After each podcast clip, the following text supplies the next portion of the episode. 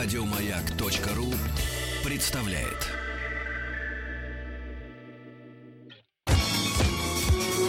По заказу Гостелерадио. Семидесятники. На радио Маяк. Итак, добрый день, дорогие друзья. Пришло время нашего тихого часа с Вадимом Тихомировым.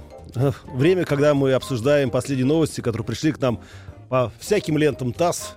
Друзья, ваше мнение нам очень важно, поэтому смс-портал 5533 работает как всегда. Форум радиомаяк.ру. Телефон прямого эфира 728-7171, код города 2495. И, конечно, WhatsApp плюс 7967 103 5533. А, ну что же, давайте возьмем первую новость. А, вы, наверное, уже вчера все были возмущены и возбуждены этой новостью. Дело в том, что в китайской провинции Гуандун 13 июля около 10 часов утра в карстовую воронку провалилась целая строящаяся станция метро. Об этом сообщил агентство Синьхуа. На месте стройки образовался гигантский провал грунта, его площадь составила около 300 квадратных метров. Друзья, ну что же это такое? А в то время, как мы всегда читали в сказках, что земная твердь и так далее и тому подобное, как же вдруг так происходит, что опасно даже ходить по не только нашей родной земле, но и по китайской? Что там скрывается в недрах? Давайте узнаем поподробнее, как устроена наша земля. И мы сейчас свяжемся с ученым-геофизиком, доцентом кафедры метеопрогнозов Российского государственного гидрометеорологического университета Виктором Николаевичем Боковым. Здравствуйте, Виктор Николаевич. Добрый день. Виктор Николаевич, ну как же так происходит? Нам все время кажется, что Земля это твердая, как говорится, сама по себе, по сущности. Почему вдруг происходят всякого рода провалы? Откуда это? Ну, на самом деле, действительно, Земля вроде бы кажется твердой, на самом деле она существует, состоит как бы из э, различного большого количества геоблоков, так называемых. А геоблоки это э, составляют плиты. Плиты бывают более такие плотные, угу. тяжелые, и занимают большое пространство по площади. А вот геоблоки, они бывают разного размера. Маленькие, большие. И вот эти геоблоки, они постоянно находятся, ну, скажем так, квазистационарном состоянии, то есть постоянно немножко двигаются mm-hmm. под влиянием различных факторов, как внутренних эндогенных, так и внешних эндогенных. И поэтому колебания вот этих геоблоков, оно создает различные такие условия. Виктор Николаевич, но если вы, ученый, знаете, что э, где эти находятся геоблоки, то, естественно, в местах, где они соприкасаются, нельзя ничего строить. Правильно я понимаю? Ну, в принципе, в таких вот активных сейсмических районах, конечно, лучше это не делать. Совершенно правильно. Но эти асейсмические районы, вот относятся русская плита к ним наши, да? Угу. А, но здесь более устойчивые процессы, хотя тоже бывают различные катаклизмы, например, как кастовые явления, они хоть связаны с известняком, то есть, это, как сказать, более мягкий материал, но тем более провальные такие районы существуют, где даже дома проваливаются под землю, озера образуются и так далее. Виктор Николаевич, а где у нас эти опасные зоны в России? Бог с ним, с Китаем, как говорится. Их там много, а мы одни. Ну, у нас тоже много этих районов. Просто делать известняк, ну, скажем, в Владимирской области, в районе э, района Фоминок, ну, села угу. Фоминок, там регулярно эти вещи так наблюдаются. Есть там даже церковь, которая опущена, и озеро называется озером Святым, потому что там церковь опущена прямо на дно озера опустилась. Бывают случаи, когда, так сказать, стоят дома вот в этом же районе, и они в течение дня опускаются уже прям в глубину, люди оттуда успевают, правда, конечно, выбежать, но такие явления существуют. То есть, Виктор Николаевич, я так Очень понимаю, много. что Юрий Долгорукий далеко глядел, когда решил, что Москва должна быть в Москве, ну, столица нашей да. Родины, я имею в виду. Но Москва тоже находится на врагах, так скажем, тоже на холмах, небольших, правда, но это тоже такие же, э, скажем, геоблоки. Здесь тоже могут быть разные нюансы. Вот у нас, я помню, в Москве тоже были случаи, когда... А когда у нас в Москве что-то было? Я не могу припомнить. Нет, ну, достаточно давно, там часть здания обрушилась, там стенки трещали. Ну, вот как раз на границе таких вот э, геоблоков. Нет, я знаю, что Геоблок. где-то на улице Осипенко в 60-е годы э, произошла большая... Ну вот, вот, я и говорю, вот более старые времена, не, не последние годы, более ранние. Такие вещи бывают. Да. Виктор Николаевич, ну а если говорить о нашей второй столице Санкт-Петербурге, вот, э, скажем так, э, какова вероятность, что и там могут произойти всякого рода катаклизмы? Правильно ли Петр Первый сделал столицу э, в этом городе? Да, да. Дело в том, что у нас Санкт-Петербурге существует достаточно глубокий осадочный слой, который, в общем-то, достаточно хорошо сдерживает эти процессы, хотя, конечно, мы находимся, ну, Петербург, на краю, скажем так, Балтийского щита. Угу. Вот северная граница Финского залива опускается, а южная будет поднимается, и вот это бывает, ну, скорость такая приличная достаточно, там около сантиметра, полсантиметра в год, в зависимости от э, условий гидрометеорологических. Поэтому действительно, на самом деле, там земля тоже, как, как говорится, живая. И достаточно часто, например, вот, э, в районе, э, скажем, Ивангорода бывают такие тряски Мгм. ярко выраженные, которые сейсмическим прибором не хра- Виктор Николаевич, э, ну. Также в районе Валаама. да, да, да. Вот. А в самом городе у нас здесь, честно говоря, пока благодаря большому слою таких вот явлений резких ярко выраженных нет, хотя тоже были обрушения домов. Вот Да что ж такое? некоторых. Виктор Николаевич, последний Было вопрос. такое. Скажите просто, да или нет? К вам, как к ученому, обращаются строители, э, чтобы ну, провести экспертизу того или иного места? Нет, к сожалению, у нас есть там определенные организации, которые этим занимаются. Но, в принципе, вот, э, скажем, Петербург относится к пяти... э, Ну, есть такая шкала, которая определяет сейсмичность, да, строителей и строителей. Вот у нас пятибалльная система, хотя на самом деле здесь вот товарищ Никонов, который э, геолог работает в Москве, он показывал, что у нас должно быть здесь порядка шести. Ой-ой-ой. э, Спасибо большое вам, Виктор Николаевич. Большой привет Питеру. Вот. И дай бог, чтобы наводнений у вас там больше не было никаких. Да, это я со- согласен Да. полностью. Друзья, Ни в Москве, ни в Питере. Да. У нас на связи был Виктор Николаевич Боков, это ученый-геофизик, доцент кафедры метеопрогнозов Российского государственного гидрометеорологического университета. Ну что же, конечно, очень интересно, что там происходит в земле, под землей, но еще интереснее, когда люди сами проникают туда. И если говорить о любителях бункеров, подземных ходах, метро 2 и так далее и тому подобное, то, безусловно, им было с кого брать пример. Давайте вспомним бункеры Третьего рейха. Сколько было проложено подземных коммуникаций, чуть ли не из Варшавы в Берлин и так далее и тому подобное. И мы решили выяснить поподробнее, а зачем Третий рейх так копал и так углублялся в землю, и для чего все это нужно было. У нас на связи писатель, журналист, историк Елена Евгеньевна Сьянова. Здравствуйте, Елена Евгеньевна. Здравствуйте. Елена Евгеньевна, а почему вот такая была э, вот, нужда в том, чтобы зарываться под землю?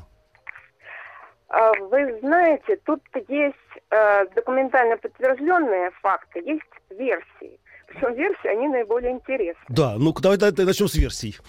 А, нет, я начну с документально подтвержденного факта о том, что Гитлер и его компания, ну, его основные фюреры, кстати, они отличались некоторым психологическим, скажем, складом таким.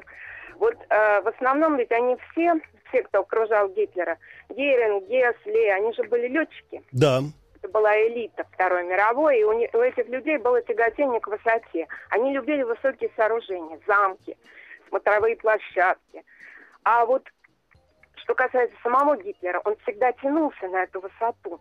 Но как раз, как отмечает даже Борман в своих блокнотах, не говоря уж о Морелле, враче Гитлера, у него напротив, было стремление к маленьким замкнутым помещениям. При том, что он всегда заявлял свою а, такую гигантоманию. То есть вот строили огромные так, помещения и прочее. Но человек любил зарываться под землю. У него это было вот его психической особенностью. Слушай, как Я не интересно. хочу сказать, Ну да. что именно это повлияло на, так сказать, вот э, то, что Третий Рейх действительно зарывался под землю.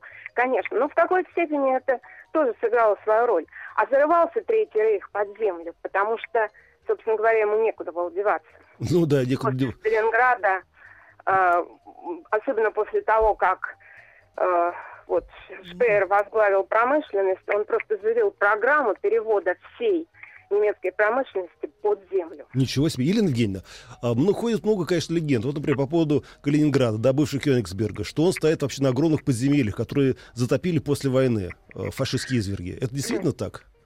А, Вы знаете, вот давайте так. Все-таки, Да. если уж говорить о системе бункеров, то она, во-первых, она была вполне конкретная. Угу. Была система командных бункеров. Вот самый знаменитый э, фюрер-бункер под рейхсканцелярией. А он, кстати, Менее до сих пор жив? а, вы знаете, там ведутся какие-то работы. Но он наполовину, конечно, взорван. Ну, то есть, ну, а часть осталась, и, ну, конечно... А, часть не... осталась, да. Мгм, интересно. Менее знаменитый, я его называю рейхсфюрер, рейхсфюрер бункер. То есть это бункер э, Гиммлера. Мгм. А, причем у него даже два таких, можно сказать, было. Один под Житомиром, О, причем там была колоссальная толщина стен, где-то 3 метра. Вот. И э, в Вевисбурге. Там была целая система подземных сооружений. Ну, это время Вестфалии, около Бюрена, вот знаменитый Мгм. замок Вевисбург. Это реальное сооружение. а здесь никакой мистики нет. Потом была система бункеров для подводных лодок. Ба- База была в Бресте, около Ларошеля. Была Дора-1, около Нордштерна. ничего Была такая себе. база Валентин. Это все известные совершенно вещи. А скажите, Были бункеры, э, сейчас, секундочку, Ну, да, извините, вот да. просто, чтобы вы понимали, что мистики здесь никакой нет. Была целая система подземных заводов для ничего производства, себе. например, ФАО-1. Э, Была во Франции такая бункер, завод Сиракур. Это тоже для производства ФАО-1. Была еще ФАО для производства ФАО-2. Там был не просто бункер, а целый купол около Сент-Амера. Это все реальные вещи. Но были такие бункеры, которые вот где-то к 1944 году, они в основном уже все были взорваны, а, и вот вокруг которых ходит масса всевозможной мистики. А это именно один из самых ярких примеров. Это, наверное, вот вы назвали его, это Кениг- Кенигсберг Кенигсберг. 13, так называемый, да. Э, Действительно, он, там была целая система подземных сооружений, еще там, буквально там с какого 13-14 века, все это было уже готово, и немцы его активно осваивали.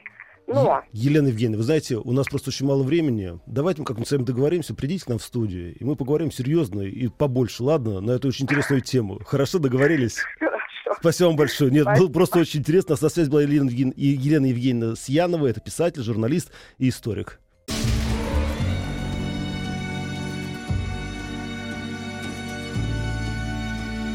По заказу Гостелерадио. Итак, дорогие друзья, продолжается наш тихий час с Вадимом Тихомировым. Следующая новость к нам пришла э, из Америки. Подразделение компании Microsoft совместно с журналом Нью-Йоркер разработало искусственный интеллект, который способен распознать смешные комментарии. Робот пока обучен распознавать комментарии, которые оставляют читатели журнала под карикатурами. То есть тем самым еще раз доказано, что роботы, искусственный интеллект могут понимать юмор. Боже мой, ха-ха-ха, сказали мы, да, все вместе. Действительно, смех — это прерогатива только человека. Правда, она может смеяться смехом гиены, или смехом дельфина, или крокодила. В общем, как бы то ни было. Но давайте подумаем, а что ж такое смех? С чем это связано? И почему мы смеемся, а суслики нет? Э, У нас на связи смехотерапевт Рима Умярова. Здравствуйте, Рима. Здравствуйте. Скажите, Рима, а вообще чувство юмора э, есть только у человека или есть у животных, у насекомых? Чувство юмора есть только у человека, потому что только человеку это нужно. Животные, они так связаны, можно сказать, с Богом, с Божественным, у них работают инстинкты нормально. А у человека э, очень много разных заморочек, много неврозов и много страхов, тревог и Мгм. все тому подобное. А скажите, а Вот. зачем нам нужен смех? А, смех – это на самом деле мы недооцениваем силу смеха огромную. Это мощный механизм самоисцеления, дан нам природой. Да а что? мы считаем, Да. что это, ну, что-то легкомысленное, ну, ладно, это несерьезное. Смех это настолько важно, потому что а, нейрофизиологи нашли, что даже улыбка производит изменения в структуре мозга. Рима, Рима, Рима, Рима, извините, что вас перебиваю. Да.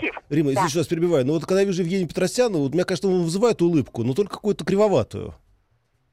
Ну, вы знаете, конечно, кривоватая улыбка это хуже. Ну да. Вот. И поэтому э, мы как раз стремимся к тому, чтобы вернуться к смеху так, как мы смеялись в детстве. А. Это самый полезный смех. А вот саркастический, вот над кем-то издевающийся Да, смех, он нам не полезен. Хорошо, Рима, а скажите, а Понимаете? как нам сделать, как нам вернуться к этому детскому смеху прекрасному, как колокольчик? Это, конечно, ну, не совсем просто, но можно. Для этого надо на- начать а, тренироваться, чтобы наш организм привык вырабатывать эндорфины, гормоны радости. Мгм, так. И тогда это мы как мышцы тренируем, также мы будем тренировать и вот наш организм. Господи, я думал, как мышки. эндорфинов. А, то, есть, а, то есть, ну, смотрите, вот хорошо, я вот э, буду тренировать, я буду есть бананы. Говорят, там с- серотонина очень много. Дальше что я буду делать? Ну, дальше, э, дальше вы начинаете вот даже искусственно похихикивать. А, ну, например, э, тогда, когда вы стоите под душем, Мгм. вас никто не слышит и не видит, можете так- Знаете, и даже это полезно для мозга, Да. потому что мозг это воспринимает как, что у вас все окей, все хорошо, вы в позитиве, у вас день будет другой, понимаете? Так, так, так, не, не, Вот. Рима, я внимательно вас слушаю, да, даже конспектирую. Так, то есть, смотрите, ну, единственное, что когда я в ванной моюсь, я такое делаю, какой-то гадкий смешок у меня получается, такой хе-хе-хе-хе. Э, Но все равно даже, вот даже такой сойдет. Ну, как- ну зачем гадкий? Я Да. думаю, что под душем же приятно вам стоять. Конечно, да. приятно, я да. Понимаю, э, э, я понимаю, там что-то вы такое видите, тогда у вас гадкий. А здесь, ну, вспомните что-то вижу. приятное. Да, И ага. похихикайте. Так, да? хорошо, да. Можно слушать разные, а, к- ну, смотреть комедии, какие-то вот наши советские Мгм. даже, хорошие, да. Вот ш- э, Рима, Рима, извините, да, Римушка, извините, пожалуйста, у нас просто мало времени. Скажите, а вот, э, вот что точно вот не надо смотреть? Вот что точно губит наше Что чувство юмора? точно не надо смотреть. Ну, не надо смотреть всякие ужастики, всякие ужасы, которые, которыми нас пугают на телевидении, всякие вот страхи, которые все Но вы равно знаете, в чем дело? ничего Ну, хорошего от страха у нас не будет. Но у нас очень много А, всяких ю- юмористических программ. Вы знаете, там то, то один, то Конечно. другой испражняется Конечно, но я же вам юмором. сказала, что даже улыбка меняет структуру, то есть меняет нашу генетическую программу. У нас программа борьба и бегство. И с- э, работает у нас мозг тогда э, в бета-ритме. Либо убегай, либо борись. Я понял. А смех это релаксация и антистрессовые гормоны Рима, вырабатываются. спасибо большое. Скажите, а вы можете сейчас нам посмеяться вот этим, скажем, таким камертоном вот э, этого смеха, чтобы мы зарядились? Что значит камертон? Ну, вы будете как камертон. Можно, нет? А, как, Да. как я буду Да, смеяться? А, ну, пожалуйста. Ну, давайте вместе. Спасибо большое, Рима. Спасибо. Это была Рима Умярова, дорогие друзья. э, Психотерапевт, даже смехотерапевт. Ну что же, мы прекращаем пока на время и слушаем новости.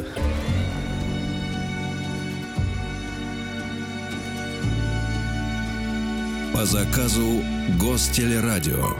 Итак, дорогие друзья, мы продолжаем дальше э, выяснять, э, какие новости нас посети- посетили, потрясли больше всего. Но прежде чем мы начнем, а, я хотел бы прочитать вам одно сообщение. Дело в том, что в субботу, 15 числа, с 3 часов до 4 часов дня, главный нарколог России Евгений Брюн посетит парк Сокольники, открытую эстраду, и там выступит и расскажет о факторах зависимого поведения, э, риска зависимости поведения. Вот. А в 9 часов вечера группа Помпеи, естественно, исполнит живые хиты. Так что все, друзья, как говорится, весело, с песней, с пляской в субботу а, в субботу ну, в парке Сокольники. И в воскресенье, я еще скажу вам, что 16 августа в эфир будет выходить из основной студии «Радио Маяк», а потом уже в следующую субботу-воскресенье, естественно, что все будет как обычно. Ну, а теперь возвращаемся к нашей э, второй теме. Дело в том, что компания Microsoft, я надеюсь, что это не, реклама, э, разработала искусственный интеллект, который способен распознать смешные комментарии. Ну, то есть, на самом деле, искусственный интеллект стал понимать юмор. Э, только что мы с Римой немножечко размялись и посмеялись в эфире, и поняли, что смех — это хорошо. Вопрос другой. А как можно вызвать вообще смех у зрительного зала, у людей? И за какие струны души надо дергать для того, чтобы понять, что такое смех, а что такое не смех? Мы сейчас хотим связаться с поэтом, сатириком Владимиром Вишневским. Добрый день, Владимир.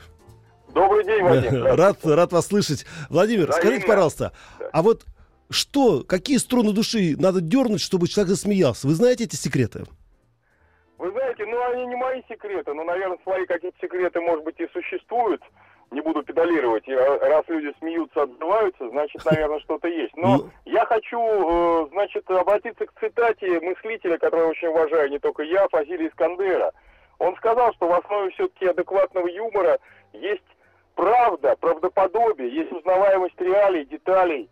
И он сказал, что вообще юмор это траектория отползания от пропасти. Когда заглядываешь в пропасть и понимаешь, как все-таки хорошо жить, и отползаешь, это и есть, в общем, юмор. А другой классик сказал, что наш юмор непереводим, это российский уникальный юмор, отражающий нашу уникальную жизнь. Это да, Вот, так что это уникальная мы- история. мы, наверное, по части юмора, но если не впереди планеты всей, у нас особый юмор, как я однажды сказал – можно вечно ставить вопросы, можно снять их твердой рукой, но смеяться только сквозь слезы, ибо юмор у нас такой. Хорошая шутка. Владимир, а все-таки есть... Это техно... не шутка, да, это, это, шутка. это, к сожалению, да, это, это правда. Вот, очень похоже на шутку. Владимир, а все-таки есть технология, как можно заставить человека смеяться? Вот, например, я смотрю, да, ребят, например, из Comedy Club, и я, например, чувствую, что это просто абсолютно калька, да, по которой они работают. Ну, вы знаете, я против того, мне, там, я не, не, не, у них много хорошего. Не, не, не, нет, безусловно, конечно. Смеются. Вот, есть, есть, понимаете, есть э, технологии, как смешить, может быть, вот, а как, в общем-то, э, так сказать, заставить смеяться сквозь слез, задуматься о жизни. Это большой, большой, в общем, вопрос. Э, сегодня, мне кажется, еще актуально то, как не быть банальным, как не пользоваться, вот как вы говорите, кальками. Вот у меня, я сейчас держу в руках новую книжку, угу. э, значит, ноу-хаус от Вишневского, я два года над ней работал, это попытка дебанализировать общение. Я там даже составил антибаналитет, какие, в общем, шутки, кальки в 21 веке, в 15 году приличному человеку вообще неудобно даже цитировать. Там, например, даже встретив Вадима Тихомирова, да. не надо восклицать, какие люди без охраны. Или встретив друга в гипсе, не надо говорить, предполагать, что это бандитская пуля. Э, основа всему. Кстати, у нас, э, не сочтите за пафос, впрочем, можно Э, великий русский язык, который так вдохновлял еще и Тургенева, и который был единственным утешением при взгляде на то, что творится вокруг, это я цитирую Тургенева, угу. это наше последнее право выбора,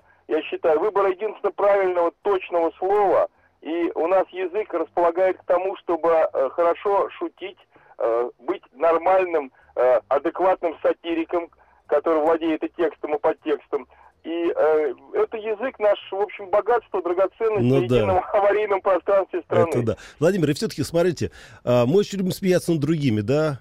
А вспомните слова великого Гоголя. Над кем смеетесь? Над собой смеетесь. Мы не любим смеяться Надо над собой. Надо над собой уметь смеяться. Я считаю, что самая ирония – это э, э, значит, признак адекватного человека. Это э, истинно серьезное отношение к себе. И люди, которые пафосно, так сказать, трубят под разными флагами, у них совершенно нет юмора. Вот да. недавно на меня заказали, одна газета заказала, заказал, заказал на меня специально отрицательную рецензию на книжку Акын онлайн, мой сетевой дневник. Так из рецензии можно понять, что это нормальная книга, по мнению, в общем, читателей. Спасибо за такую рекламу. У людей, которые нас куда-то ведут и чему-то учат под барабанный бой, абсолютно отсутствует чувство юмора. Да. Вот уже патриоты это, это люди без юмора они с пафосом, да. они с перехмуром, как говорил один поэт. Владимир, ну вот, ну что поэтому, же... Поэтому, с другой стороны, сейчас, как сказал один классик, опасность сатирика и удел серьез, доля э, опасная сатирика в том, что в жюри сидят и объекты сатиры. Владимир, спасибо вам большое за то, что подняли настроение. Ну и все-таки, если искусственный интеллект, да, уже начал, спасибо. у него начались ростки юмора, то надеюсь, что... Хотелось бы поднять настроение вашим уважаемым э, слушателям, да и моим тоже. Да. Так что, как говорили, всего вам доброго, хороших вам выходных. Спасибо, это Владимир Вишневский, друзья, поэт и сатирик.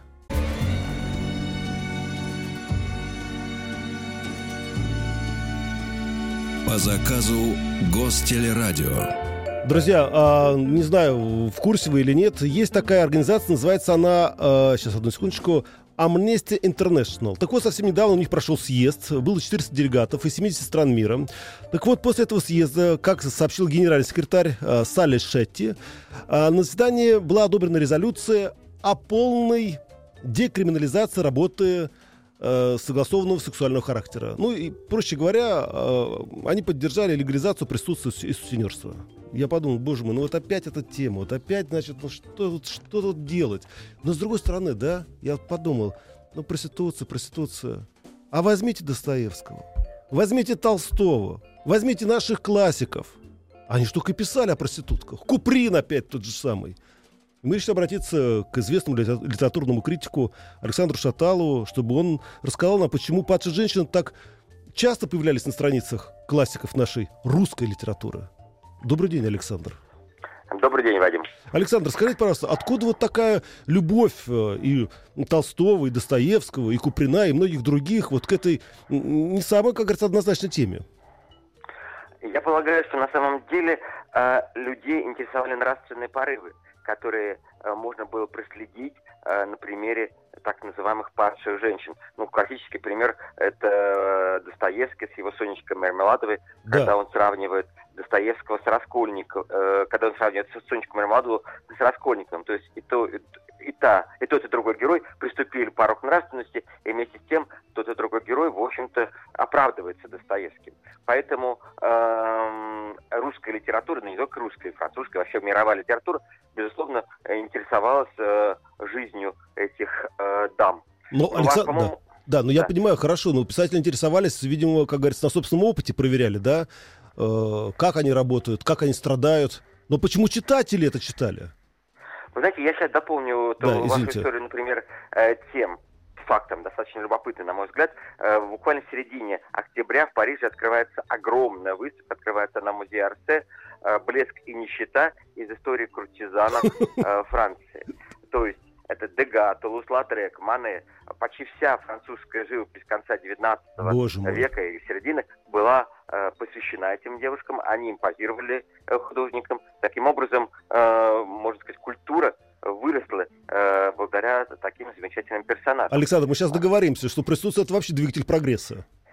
Ну, фактически так и есть. Потому что э, ведь если тему взять э, это более широко, э, то, наверное, м, такая, такого рода любовь, она может быть продажная любовь, она не только э, связана э, с, с этими жрицами свободной любви, Мгм. но она связана с таким элементарным понятием, как мезальянс, то есть неравный брак.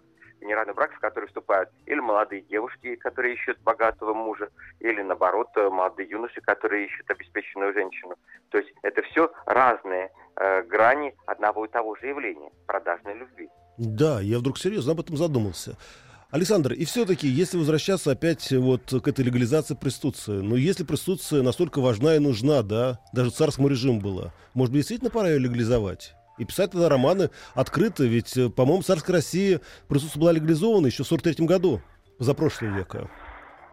Ну, вы знаете, ну, действительно, э, в традициях русской литературы и русского дворянского общества, например, э, было посещать публичные дома, и э, это была необходимая часть русской общественной и культурной жизни, ну, культурно-социальной, так скажем, жизни.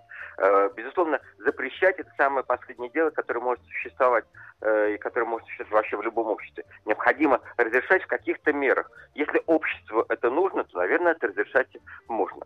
И, наверное, даже необходимо. Но придем ли мы когда-либо у нас в стране э, к разрешению этого занятия, я сомневаюсь. Александр, и послед- напоследок, э, конечно, вопрос о тайнах русской души. Почему мы, с одной стороны, да, ну не мы там, но многие, как говорится, мы знаем их, да, у нас есть знакомые, которые пользуются услугами жриц любви, и в то же время мы постоянно говорим о том, что это очень плохо, что это безобразие, как это может быть?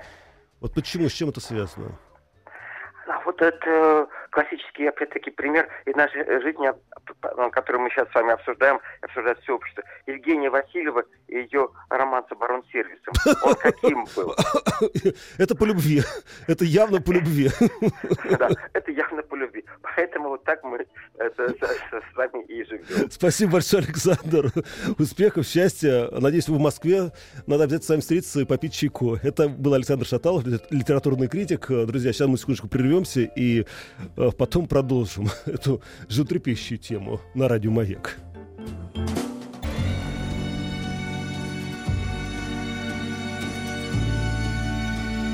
По заказу Гостелерадио. Итак, дорогие друзья, мы продолжаем дальше выяснять тему. Я еще сообщил вам, что э, организация, а, э, простите, Amnesty International, я просто француз, поэтому мне тяжело читать английские слова, а, э, в составе 400 делегатов из 70 стран приняли резолюцию о полной декриминализации работы согласованного сексуального характера. Мы сейчас узнали о том, что наша русская литература, по большому счету, как и французская, и живопись, короче, все построено, как ни странно, оказывается, на проституции. Да. Вот сейчас Александр Шаталов нам это практически показал воочию. И мы решили связаться с главой Ассоциации секс-работников, их сторонников «Серебряной розы» с Ириной Масловой. Добрый день, Ирина. Добрый день. Ирина, как вы относитесь к тому, что вот такая э, международная поддержка, да, э, я даже не знаю, как-то, ну, даже присутствие как-то яз- язык не поворачивается. Ну, в общем, короче, жриц э, вот этой любви, и что хотят вывести это, скажем так, из тени и сделать абсолютно доступно и прозрачно. Как вы считаете, правильно это или нет? Ну, я для начала считаю, что говорить про жриц это как минимум унижение людей, А, Давайте так. Да. А, Международная амнистия выступала а, за принятие политики в защиту человеческих прав секс-работников. Давайте мы будем называть этих людей секс-работниками. Да, вот, Мужчин, нет, женщин, да. трансгендеров. Да? Да, А вот эти вот все совершенно чудесные клише, «Жрицы любви, ночные бабочки, Ну да, да, да. оставите, ну не знаю, для кухонного разговора. Хорошо. Ирина, так вот, секс-работники. Это действительно профсоюз, это тяжелая работа. Но самое главное, что бог с ним, что это тяжелая работа, это еще и очень криминальная работа. Ну, естественно, не те люди, которые работают, а те, которые их опекают, те, которые хотят заработать на этом лишние деньги. Вот как с А, этим мы, бороться? а, В, в этом случае 11 а, августа в Дублине на этой встрече, на этом совещании Международной амнистии было принято решение. А вы были там, от- Ирина? А, Я не была, но мы были, одни- э, мы, Серебряная Роза входит в состав Всемирной сети секс-работников в том числе. Мгм. И с нами также велась, велись консультативные э, дискуссии. Э, мы описывали свои кейсы, то есть истории, которые происходят из-за того, что в нашей стране секс-работа криминализована. Да? Наличие статьи 6.11, 6.12 административного кодекса позволяет в отношении этих людей производить, э, делать, совершать преступ- преступные действия. Ну да. Ирина, скажите, я извините, что перебиваю вас. А вообще во всем мире это тоже, скажем так, вот на грани криминала? Нет, не во всем. Там, где государство понимает, что а, оно не вправе лезть гражданам в постель, Ага. А какие это страны? нет, ну, например, Бразилия, например, Новая Зеландия, например, Голландия, например, как минимум Киргизия. Вы знаете, что в Киргизии э, секс-работа декриминализована? Да вы что? Я впервые об этом слышу. Вот. Нет, Ирина, вы знаете, я, конечно, это ну, смех смехом, но ведь э, огромное количество людей, я знаю, ну, В нашей заняты. стране это 3 миллиона. Да, и, безусловно, это наши граждане, это люди, Да. которые должны быть тоже это просто защищены. люди, Люди, которые которые... имеют право а, на защиту по факту своего рождения. И самое главное, Ирина, вы знаете, в чем дело? Я, конечно, не защищаю ничего, конечно, человек имеет право зарабатывать деньги, как он хочет, но вопрос это не в этом. Ведь они же, скажем так, они, они же работают для, для- для- людей. Если бы никто их не хотел бы, да, использовать, скажем так, по назначению, тогда у них не было бы работы. Фу, фу, Да, да, простите, простите, как Ирина, вы да. плохо говорите. Ну Чем да. здесь использовать по назначению? Э, В мире продаются две вещи: товары и услуги. Этими услугами кто-то пользуется, да? Да. А, и все очень-очень просто. Здесь нет, здесь нет криминала. Здесь правда нет криминала. Сначала государство лезет к нам в постель и рассказывает, с кем можно, с кем нельзя, и вообще что можно, а что нельзя. Дальше государство начинает говорить, что презервативы это вообще очень-очень плохо, давайте сохранять верность э, и и остальные Ну да. вещи. А потом начинает кричать, что а женщина не имеет права делать аборт. Знаете, это звенья одной цепи. Ирина, вы Мое знаете, тело – это мое право. И никто не имеет а, права рассказывать мне, как я должна, взрослый Ирина, человек, жить, если да. это делается по добровольному Да. согласию. Ирина, спасибо большое. Вы знаете, меня удивил ваш философский подход к этому вопросу. И я теперь буду аккуратен с этими словами. Секс-работники, услуги и так далее и тому подобное. Спасибо вам. Всего доброго. До свидания. Ну что ж, друзья, на этой бодрой ноте мы прощаемся с вами. Хороших выходных, успехов, счастья. Ну и все-таки думайте, думайте, думайте. Еще больше подкастов на радиомаяк.ру.